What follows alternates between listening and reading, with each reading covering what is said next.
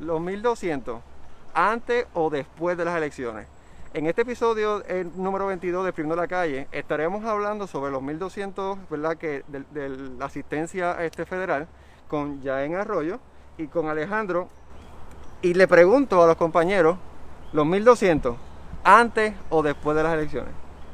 Pues mira, en efecto, se cumple lo que tradicionalmente ocurre en las políticas eh, tanto en los Estados Unidos como en Puerto Rico y lo vimos con Wanda Vázquez quien eh, por mucho, ¿verdad? Durante todo su proceso de campaña estuvo haciendo conferencias de prensa y asignando fondos, inclusive decía que iba a asignar unos fondos cuando desde alguna eh, ley federal ya esos fondos existían, pero una estrategia de campaña y aún así eh, ¿verdad? Los del corazón del rollo PNP le dieron una barriga, como diría una canción popular de reggaetón por ahí. Eh, lamentablemente, indignante que estas prácticas sean parte de la norma de quienes son funcionarios públicos, inclusive líderes de nuestro país o de la, de la gran nación, que jueguen con la vida, con la salud, con la eh, educación, con el acceso a, atender diversos eh, servicios esenciales que son parte para las personas. De las personas, como ya sabemos, los 1.200 ha servido para muchas personas poder hacer pago de la luz del agua, el pago de la renta, poder atender unas necesidades. Si va a o después, eh, el desembolso yo consideraría que debe ser de inmediato. No debemos poner en juego, como ya muy bien mencioné, las necesidades de la gente por si él gana o pierde. Me parece que otra movida nefasta, eh, políticamente hablando, eh, y me parece que otro atropello más para eh, el pueblo de Puerto Rico, el pueblo de Puerto Rico y otros espacios donde precisamente se pueden beneficiar de estos 1200, pues ahí es que yo lo veo. Y no solamente, no solamente son los 1200 de asistencia, eh, eh, asistencia federal, sino son los 600 también en asistencia a desempleo que se estaban, es verdad, que se están negociando y se aprobaron ya en la Cámara de Representantes Federal.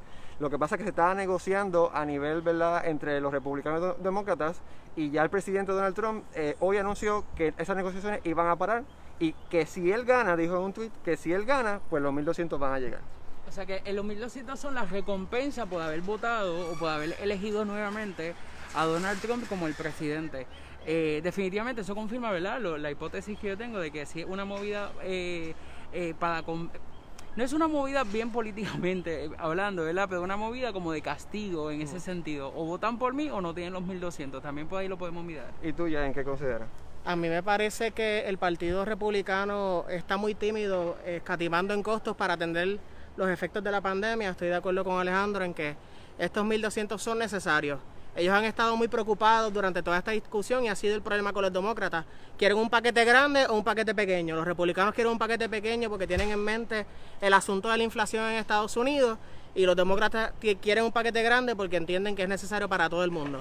Me parece irónico la disparidad de discursos en el Partido Republicano, donde ellos argumentan que la economía estadounidense está en su mejor momento tras la ejecutoria de Donald Trump, pero estamos preocupados por un asunto de inflación y estamos encatimando en costos para hacer frente a una pandemia que está afectando a nuestros ciudadanos.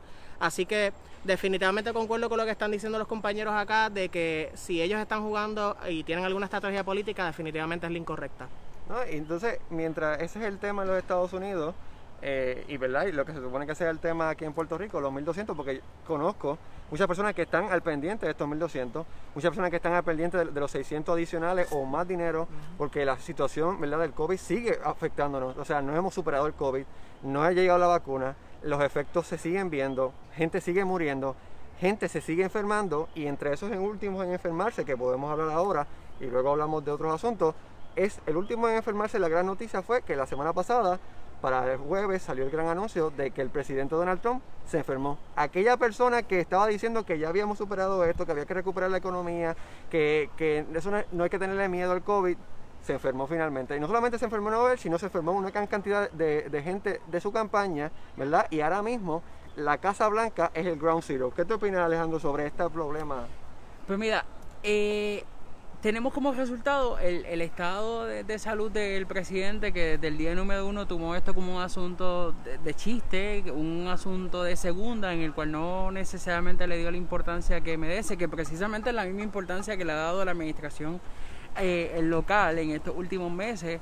Eh, y pues como resultados tenemos, ¿verdad? El que, el que se haya infectado en ese sentido. Desde mi perspectiva, y esto es una opinión muy personal que no necesariamente se tiene que ser eh, apoyada en ese, ¿verdad? en ese sentido. También lo podemos ver como lo que yo interpreté que hizo el PNP cuando el caso de Tata Charboniel. Digamos que somos eh, positivos para un poco eh, eh, no hacerle frente a la prensa. Así también es como yo le veo que quizás Donald Trump lo ha manejado y también eh, me pone en duda que sus acciones de momento, las recomendaciones que una persona esté en total, en total aislamiento y luego lo vemos como si fuese la princesa Diana por tomar un referente que quizás muchas personas pueden conocer, saludando dentro de un auto, exponiendo la vida de las personas que estaban ahí, inclusive exponiendo la vida de las demás personas eh, en ese proceso. Eh, mientras nosotros tengamos una visión tan cerrada únicamente dentro de elementos económicos y no consideremos la salud y asuntos sociales con igualdad de importancia, vamos a tener decisiones como eh, evitar que 1.200 dólares lleguen y sean el sustento de muchas familias o 600 dólares sean eh, parte de la aportación del desempleo a familias que viven en escasez. también como resultado tendremos que mientras veamos la salud como un asunto de juego y no de acceso, eh, tendremos el resultado, ¿verdad? Que lamentablemente, eh, eh, Tiene Donald Trump, y digo lamentablemente por eh, lucir políticamente correcto ante la Cámara. Pero bueno, eso es parte, ¿verdad?, de, lo que está ocurriendo en, la prensa internacional. Yo creo que las expresiones y la ejecutoria, ¿verdad? Las acciones que ha estado tomando el presidente en estos últimos días, mientras estuvo manejando este su, su, su enfermedad con el COVID, su contagio con el COVID y los días después eh, son una manifestación de cuán ajeno a la realidad Donald Trump está. Eh, obviamente, viviendo en la burbuja y en la casa de Marfil, allá en la Casa Blanca, él tiene, él, él tiene todos los mejores médicos a su disposición, tiene los mejores tratamientos a su disposición y decir no le tengan miedo cuando él tiene la mayor tecnología que pueda haber en este mundo para, para poder atenderse, pues sabemos que esa no es la realidad para probablemente nadie en la población de los Estados Unidos, seguramente el 1% que tiene el dinero, pero realmente las expresiones, su body language, las expresiones que él hizo públicamente, sus apariciones, poniendo en riesgo a los empleados del servicio secreto, encerrándolos en el carro mientras él todavía estaba en el proceso de recuperación, eh, creo que manifiesta más que nada que definitivamente Donald Trump no conoce la realidad de los americanos. Que habla de este privilegio, o sea, cuestionemos cuántas personas en Puerto Rico y en otras partes de los Estados Unidos tienen el acceso que pudiese tener un presidente o un político, ejemplo. En mi caso, yo estuve esperando dos semanas para que me pudiesen hacer, eh, administrar una prueba cuando aquí Johnny Méndez y todo el equipo PNP dijo que estaba eh, contagiado con el COVID, en 24 horas tuvieron resultados, incluyendo la alcaldesa de San Juan, que también estuvo en la alcaldesa saliente, que también cogió una pela como Wanda, eh, Wanda Vázquez, importante recalcarlo para ser, ¿verdad?, este, balanceado en ese discurso. ¿Qué, objetivo tú? Eh, entonces, el, en, en, ese sentido, sabemos que en Puerto Rico el acceso a la salud es, es, es nefasto. Eh, nuestro sistema de salud lo han corrompido desde la administración precisamente de Pedro Rosselló Padre hasta la actualidad. Debemos de promover de alguna manera para que no ocurran este tipo de cosas donde hayan personas con largas filas esperando una cita o un referido o que de igual manera tengan una, una necesidad y puedan ser atendidas de primera un sistema universal de salud que es parte de las propuestas que se que, supondría yo ¿verdad? que deben estar discutiendo los candidatos y candidatas aspirantes al gobierno eh, porque el sistema de salud universal precisamente lo que busca es unificar el acceso y que no se vea desde un aspecto económico de a uno le pagan más, a uno le pagan menos, pues este referido yo me voy a quedar con este paciente, pero con otros no.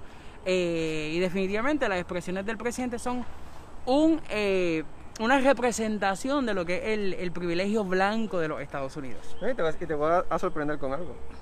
un sistema corrompido de salud no solamente lo tenemos aquí en Puerto Rico, en Estados Unidos también. En Estados Unidos están los, precios de medicina más altos en todo el mundo. En Estados Unidos están los servicios de medicina más caros de todo el mundo. No todo el mundo tiene el acceso a la medicina en Estados Unidos. Y, lo, que y, lo que demuestra el presidente con, ¿verdad? Con, sus actitudes en estos días ha sido de que esto no, no hay que tenerle miedo porque yo tengo el acceso, claro. Pero tenemos que tener miedo, sí. ¿Tú sabes por qué? Porque es el miedo lo que te, dice a ti, no pases por el medio del expreso, ¿verdad? Porque, ¿qué va a pasar? El miedo es lo que te el sentido de supervivencia. El, miedo es el sentido de supervivencia que es parte de todo el mundo y debemos tenerle miedo al COVID, ¿sí? Porque si no, pues vas a morir. O vas a enfermar a alguien que va a, llevar, va a llevar a la muerte, definitivamente. ¿verdad? Y no es por ser este melodramático Está o exagerado. melodramático, sí. Estoy siendo melodramático.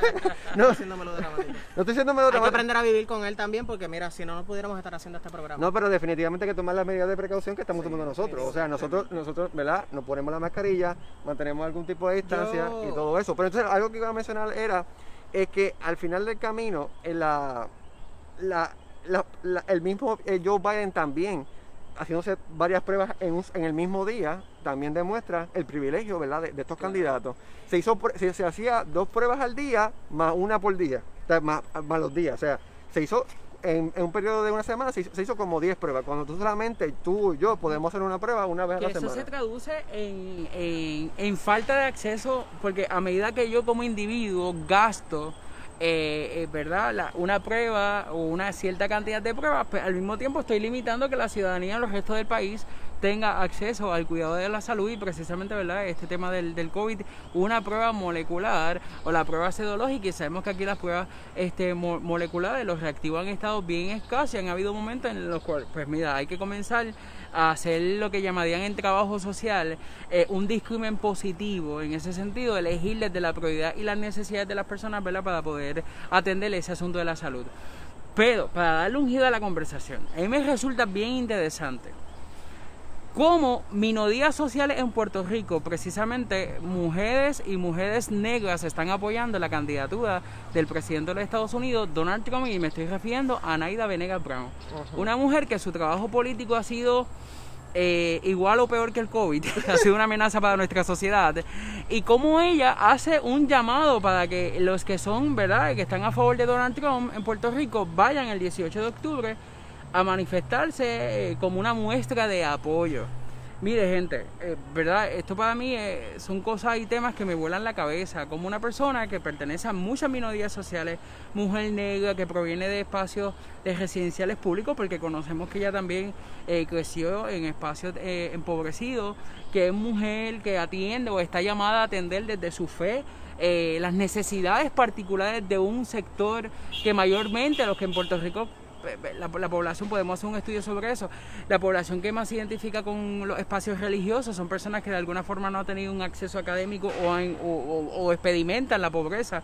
Eh, en mayor... eh, eh, eh, en un reflejo mayor en comparación con otra. Y cómo esta mujer se atreve a invertir tiempo y esfuerzo para hacer este tipo de cosas que reconocemos que la constitución de Puerto Rico defiende los derechos de la libertad de expresión, la libertad de libre reunión y todo este tipo de cosas, pero la pregunta que yo me planteo es ¿Por qué de esta misma manera como ella gasta energías en hacerle campaña a Donald Trump en Puerto Rico, por qué ella no atiende las necesidades del distrito eh, 8 de Carolina, que son 10 municipios que debe de atender? Municipios que viven en pobreza. Lo vi por mis propios ojos. Y he visto cómo personas, por ejemplo, en Canóvana, eh, que es parte del distrito que ella atiende, eh, su jardín es un charco de agua sucia. Porque la falta de, de- de un ejercicio político que favorezca estos espacios ha estado presente y como he dicho en otros espacios, esta candidata particularmente pues ha, ha legislado en contra de las personas empobrecidas en Puerto Rico No, con y- el asunto de la auditoría de la deuda. y causa un poco de, ¿verdad? De, de disyuntiva, ¿verdad? Causa, causa un poco de... No, no, no, no causa un poco, causa confusión entender cómo los estadistas, que ya se considera estadista, están a favor de un presidente que ha, ha- dicho, ¿verdad? Abiertamente que, no- que Puerto Rico no, no va- no le va a dar la estadidad, que ha dicho que Puerto Rico está bien como colonia y que ha hecho todo lo que, lo que un presidente puede hacer para gobernar bien una colonia. Entonces, ¿dónde está la lógica de Jennifer González? ¿Dónde está la lógica de, de, de- Nadia Venegas. de Nadia Venega? ¿Dónde está Es la lógica de la- nuestra gobernadora de apoyar Yo- como estadistas a un presidente que no está a favor de la estadidad y que no está a favor de muchas otras cosas que el PNP representa o representaba? Yo creo que, yo creo, Marino, que es cuestionable, ¿verdad? Que en esta coyuntura política donde el asunto de la estadidad ha estado en todas las semanas en los medios discutiéndose. eh, Aquí en Puerto Rico, porque aquí no. Sí, sí, sí, por eso. Ha estado, En los Unidos medios sí, no. Por eso, aquí no, pero ha estado discutiéndose. El que se estén enfocando en el asunto de un apoyo o no a un presidente que ya se expresó en contra a la estadidad para Puerto Rico, eh, creo que es más que nada a la realidad política que ellos tienen delante. El 3 de enero ellos tienen, el 3 de noviembre ellos tienen elecciones. Acuérdate que los seguidores de Donald Trump particularmente son personas que, al igual que la, que la senadora, ¿verdad? Naida Venegas, este, son religiosos, son personas creyentes. Así que ella está tratando de capitalizar de alguna forma a este tipo de gente expresándose a favor de un presidente que aparentemente es conservador. Es la única explicación, porque fuera de ahí o estamos locos o ella está loca o nosotros somos los que estamos locos, porque definitivamente eh, no se puede entender, como dice Marino, como una persona estadista está apoyando a un presidente cuya política pública y la política que ha establecido también el Senado, ¿verdad? Eh, con la mayoría republicana se ha expresado en contra de la estadidad para Puerto Rico. No, y, mencionaste algo bien importante. Aquí en Puerto Rico, y también algo que podemos entrar, ¿verdad? Que podemos incluirle a la conversación es que tal parece que están ajenos a la conversación nacional. O sea, quizás es que nadie no, no sabe la senadora no sabe que él está en contra de la, estadidad porque el, el tema se está, se está dando allá afuera, aquí no. El tema de la estadidad no se está hablando aquí en Puerto Rico, en Estados Unidos. Gente, esto es sencillo. El Partido Republicano no quiere la estadidad, el Partido Demócrata sí quiere la estadidad. Y todos los el liderato del Partido Demócrata, incluyendo el, candidato a la, a la, presidencia, apoya la estadidad si los puertorriqueños la apoyan. han, han, sido respetuosos. Y es un tema que en Puerto Rico porque las, las la, lo, que, lo que puede significar la estadía para Puerto Rico eh, es, de gran trascendencia para los Estados Unidos, como más representantes en la legislatura que pudieran apoyar, que pudieran ser de un partido, dándole más poder a un partido. Ese tipo de cosas. Pero aquí en Puerto Rico no se está hablando de eso. En Puerto Rico se está hablando de perspectiva de género. Sí, no, ciertamente, ciertamente en Estados Unidos el tema ha estado bien relevante. Parece, ¿verdad?, curioso y, por lo menos a mí me, levanta sus su que eh, el tema de la estadía por Puerto Rico sale en un momento donde Biden está corriendo, está buscando una carrera y los demócratas están buscando una carrera también, ¿verdad? Eh, también para la presidencia y, para el Senado y, mantener el, este, la Cámara de Representantes. Me parece relevante y curioso que saquen el tema ahora, ¿sabes? Ha estado en discusión ahora en este año de elecciones. ¿verdad? Para mí lo, innovador del tema de, del tema de si estadidad sí o no para Puerto Rico me parece relevante si en enero lo continúan. Si en enero eso sigue siendo una prioridad para ellos. Claro, eh, Marino, tú tienes que entender que ahora mismo ellos están buscando el voto, el voto puertorriqueño. Pero este anteriormente no, anteriormente no han utilizado la estadidad para buscar el voto puertorriqueño. Pero este año sí, porque están buscando todos los medios para que Donald Trump nos revalide. Así que si ellos tienen que venderle el alma a los puertorriqueños diciéndole que van a traer la estadidad, lo van a hacer. Entonces, han metido en este asunto, ¿verdad? En mi, en mi, perspectiva del análisis del, del asunto de la estadidad, es que politizaron el tema de Puerto Rico. Y al politizar el tema de Puerto Rico, si tú me preguntas a mí, eso es un setback más que otra cosa. Porque entonces eres demócrata si apoyas la estadía para Puerto Rico y eres republicano si estás en contra. Y sabemos que como muchos temas que se han politizado en Estados Unidos, como el asunto de la regulación de las armas o no, no pasa nada y nos quedamos en el aire. Tengo mi, mi, ¿verdad? Este, tengo mi reserva en cuanto al comentario que hace sobre si Naida Venega está clara que Donald Trump no, no está dispuesto a darnos la estadidad y el pensamiento que tienen los republicanos en cuanto al tema, porque ella ha sido una militante eh, muy visible en ese asunto, porque en otro asunto es, un fantasma. Yo y pienso que de alguna manera ella está sufriendo lo que en ciencias sociales o en psicología se conoce como el síndrome de Estocolmo que ah. tú te haces parte de quien perpetra de alguna manera algún, algún castigo, un secuestro, una paliza. El, también me, hace pensar que es como cuando tú eres parte del ciclo de la violencia de género, que, que, tú pues perdonas, lo aceptas, lo apoyas, eh, ¿verdad? En ese sentido, pues ahí es que lo veo, porque es que en mi, en mi raciocinio no cabe idea alguna de cómo una persona, eh, ¿verdad? Que como ya bien dije, pertenece a muchas minorías sociales, tenga estas expresiones. Y déjame decirte, no solo ella, he visto otro tipo de personas que son líderes de otros espacios religiosos que también tienen posicionamientos similares a los de ella eh, y que de la misma manera sabemos que abiertamente tanto Jennifer González, una de las militantes más fuertes también de, de lo que es la campaña de Donald Trump en Puerto Rico, Wanda Vázquez y demás. Ahora, dijiste y mencionaste algo que no lo puedo dejar perder que, mencionaste que aquí en Puerto Rico no necesariamente están hablando de unos temas importantes, pero sí estamos hablando de la perspectiva de género. Es que la perspectiva de género es tan importante como la salud. Eh, la perspectiva de género no debe ser un tema de segunda. Claro, reconocemos que hay unas cosas que tienen unas prioridades. No obstante, el tema de la perspectiva de género no lo podemos dejar eh, como pues, pues, pues puedo así decirlo, eh, vamos a dejarlo en segunda mientras atendemos asuntos de la salud. Puede haber un balance en la discusión de los temas, inclusive diría yo, y como lo mencioné anteriormente, han utilizado el tema de la perspectiva de género para no presentar eh, propuestas contundentes a favor de la comunidad LGBT. El tema de la perspectiva de género es un tema que no tiene nada que ver, no es vinculante en nada con asuntos relacionados a la orientación sexual o la identidad de una persona. El tema de la perspectiva de género responde a la diversidad de género que pueden existir y elevar, como siempre he dicho, en su máxima expresión, que indistintamente los géneros existentes, los reconocidos socialmente, tengan igualdad de oportunidades. Y con esto han querido callar, eh, eh, desde cierta medida, el que las candidaturas, tanto los, de todos los partidos, incluyendo la candidata Alexandra Lugado, no hayan presentado en ese sentido eh, propuestas que digan que debemos atender la salud de las personas de identidades trans de esta manera,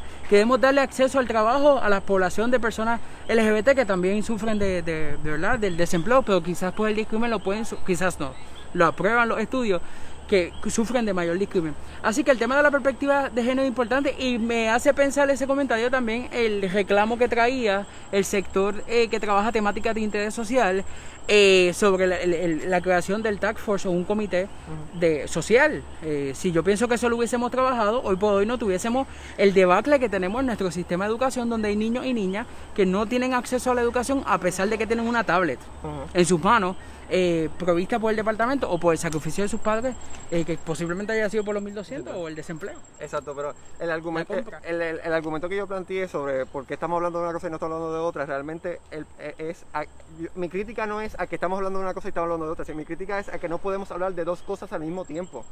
Aquí tenemos una mala costumbre en los medios tenemos una mala costumbre en, ¿verdad? los, en, los, periódicos, en todo, de monopolizar un solo tema. Y entonces obligan, los medios obligan a los políticos a hablar de ese tema solamente. Y la única pregunta que hay es sobre ese tema solamente. No, ese tema es importante. Igual de importante que la salud tuya, ¿verdad? Que, que el COVID. Se puede seguir hablando del COVID, se tiene que seguir hablando del COVID. Igualmente importante que el estatus, que te afecta a ti. Es, eh, eh, todos esos temas son importantes. La educación de nuestros hijos, que es parte de la perspectiva de género, que por eso yo también creo, igual que, Alejandro, que se debe implementar un, currículum con perspectiva de género, que no tiene nada que ver con la comunidad. Que por estar hablando de eso se, han olvidado de las propuestas para la comunidad, se han olvidado de las propuestas para la comunidad, se han olvidado de muchas propuestas del ambiente. Hemos hablado del ambiente. Pero hay un debate a las 7 del ambiente. Pero quizás nadie lo va a ver porque es que eh, no, nadie sabe. No es importante, porque no es importante porque están monopolizando los medios el tema el tema solamente ahora mismo es perspectiva de género, perspectiva de género, perspectiva de género. y no, aquí podemos hablar de varias cosas al mismo tiempo, en exprimiendo lo hacemos. Como, ¿verdad? Eh, también vemos, porque nosotros tuvimos en entrevista, a, me gustaría entrevistarla nuevamente, a, a eh, quien en, aquel momento, hace dos martes, tres martes aproximadamente atrás, eh, no sé si intentó, pero abonaba un poco a, a, decir que el líder del Partido Popular quien está corriendo para la candidatura, Charlie, eh, Delgado, eh, está a favor de la perspectiva de género. No obstante, sabemos que todo su body language, todo el mensaje que ha traído en estos últimos tiempos ha sido en contra. Yo todavía no sé ni cómo hay mujeres que están militantes dentro de ese partido apoyando la candidatura de él. Porque precisamente la perspectiva de género lo que nos quiere decir es que personas, mujeres como Ada Álvarez y mujeres como, eh, me parece que hay una que se llama Cladibel Martínez, si no me equivoco, y tantas otras tengan igualdad de oportunidad a aspirar a un puesto político en la sociedad. Entonces, el tema de la perspectiva de género no es un tema que se está tocando ahora, es un tema que se está haciendo visible en este momento por un asunto político. Porque yo pertenezco a muchos espacios donde trabajamos día a día, hacemos campañas de educación y demás eh, sobre este tema. es un tema que lo han cogido... los medios, claro, lo han cogido los medios ahora como un asunto de... Ah, o cuando asesinan a una mujer o cuando asesinan a una persona de identidad trans, pues vamos a atacar el tema hablando de perspectiva de género y cubrimos el asunto. Y no debe ser así, debe ser un asunto con una discusión seria y con igualdad de oportunidad y de importancia como atendemos el tema del COVID en su momento como se atendió, porque ya eso ni se está tocando, como dices. Eh, aprovechando que Marino trajo el asunto de, del asunto de estatus versus eh, la perspectiva de género, yo creo que el tema del estatus en Puerto Rico se ha perdido porque no hay, no hay un interés tampoco por parte del liderato estadista en Puerto Rico en mantener ese tema relevante aquí. porque ¿dónde tú has visto al liderato estadista de este país, y no, no me refiero exclusivamente al PNP, estadista es alguien, puede ser más que el PNP, ¿dónde está la gente trayendo a relevancia este tema? Es que lo han dejado que se engavete igual. ¿Entiendes? Yo no he visto un live, yo no he visto actividades, yo no he visto, ¿verdad? Marino, dime tú si has, estado, si has visto, ¿verdad? Eh, algún tipo de movimiento para concientizar de que esto está sucediendo hoy. ¿Sabe? Hoy salió, si no me equivoco, un estudio de una universidad diciendo que si los demócratas ganan, la mayoría de las posibilidades de la estadidad para Puerto Rico son bien altas. ¿Sabe? Eso está sucediendo hoy, ¿sabe? Se está discutiendo hoy, se publicó en los Estados Unidos. Y entonces, ¿dónde están el liderato estadista hablando de esto en los medios? Yendo, ¿verdad? A programas a hablar del tema para tratar, no tan solo, ¿verdad? No, ¿verdad? Estoy de acuerdo con Alejandro, no es que un tema sea más importante que otro, pero de hacerlo igual de relevante, ya que el 3 de noviembre tenemos una consulta de estadidad, sí o no. Así que eso es lo único, ¿verdad? Que yo entiendo que, no es tanto, no es tanto, ¿verdad? No creo que sea culpa de los medios, adicional, ¿verdad? Entiendo que es un asunto de oportunismo político y que ciertamente este, el liderato estadista en este país pues no está, no está poniendo de su parte.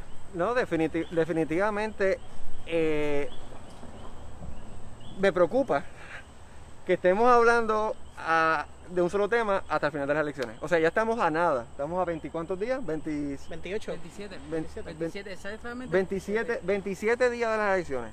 De unas elecciones que vale tener claro, ese día de las elecciones no vamos a tener los resultados en el momento. Igualmente a nivel de Estados Unidos estamos atrás en la Comisión Estatal de Elecciones, están atrás a nivel de los Estados Unidos también. los problemas que estamos viendo aquí en Puerto Rico no son de Puerto Rico solamente, lo que pasa es que nuevamente, como aquí nos vamos en este insularismo, de que aquí esta es la única isla donde pasan todos los, todos los desastres, pues, pues ¿verdad? nos quedamos en, la ignorancia, pero debemos, ah, debemos eh, buscar y darnos cuenta, óyeme, en Delaware, todavía están esperando los cheques de, asistencia financiera, de la, asistencia de los 600 dólares. Todavía el 50% de la población en Delaware no ha recibido, no ha recibido los, 600. ¡Ah! En un estado, sí.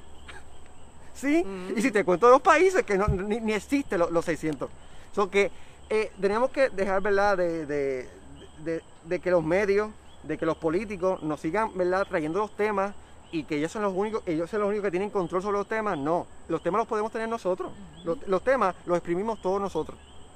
Y por eso, eh, yo creo que hasta hoy hemos llegado, ¿verdad? Ya casi, sí, sí, ya hemos completado la jornada de hoy. Pero sin olvidar que yo pienso que hay un refrán que dice zapateo a sus zapatos. Yo pienso que se le debe de dar igualdad de importancia a los temas dentro de los espacios que tengan el conocimiento y el peditaje para hablar de los temas. Yo no pretendo que posiblemente un experto de la salud mental me hable sobre salud física ni a la inversa. Eh, y eso lo podemos ver claramente. yo esperaría que, por ejemplo, en el caso de los candidatos, así estén listas. La semana pasada se celebró el, un, un foro educativo sobre las candidaturas a la gobernación en el Colegio de Profesionales de Trabajo Social, obviamente con el distanciamiento y de manera virtual.